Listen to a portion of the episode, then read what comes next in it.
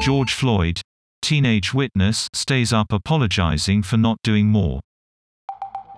Derek Chauvin's trial hears gripping testimony from young witnesses to George Floyd's death.